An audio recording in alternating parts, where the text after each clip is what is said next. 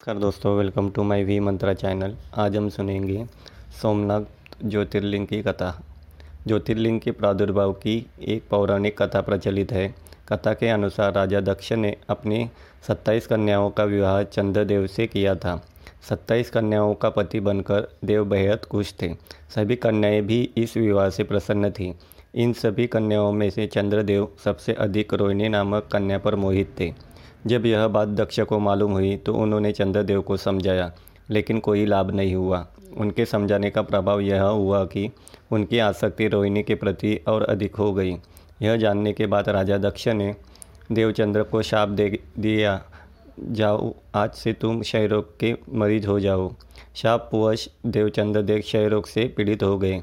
उनके सम्मान और प्रभाव में भी कमी हो गई। इस शाप से मुक्त होने के लिए वे भगवान ब्रह्मा की शरण में गए।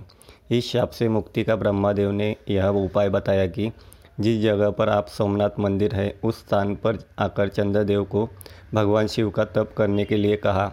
भगवान ब्रह्मा जी के कहे अनुसार भगवान शिव की उपासना करने के बाद चंद्रदेव शाप से मुक्त हो गए। उसी समय इस यह मान्यता है कि भगवान चंद्र इस स्थान पर शिव तपस्या करने के लिए आए थे। तपस्या पूरी होने के बाद भगवान शिव ने चंद्रदेव से वर मांगने के लिए कहा। इस पर चंद्रदेव ने वर मांगा कि, हे भगवान, आप मुझसे इस श्राप से मुक्त कर दीजिए और मेरे सारे अपराध क्षमा कर दीजिए। इस श्राप को पूरी से समाप्त करना भगवान शिव के लिए संभव नहीं था। मध्य का मार्ग निकाला गया कि एक माह में जो पक्ष होते हैं, एक शुक्ल पक्ष और कृष्ण पक्ष, एक पक्ष में उनका यह श्राप नहीं रहेगा। परंतु इस पक्ष में, इस श्राप से ग्रस्त रहेंगे। शुक्ल पक्ष और कृष्ण पक्ष में, वे एक पक्ष में बढ़ते हैं और दूसरे वे में घटते हैं।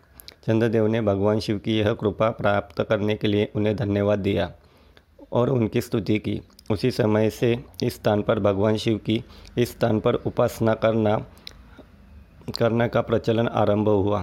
तथा भगवान शिव सोमनाथ मंदिर में आकर पूरे विश्व में विख्यात हो गए। देवता भी इस स्थान को नमन करते हैं। इस स्थान पर चंद्रदेव भी भगवान शिव के साथ स्थित है। Thank you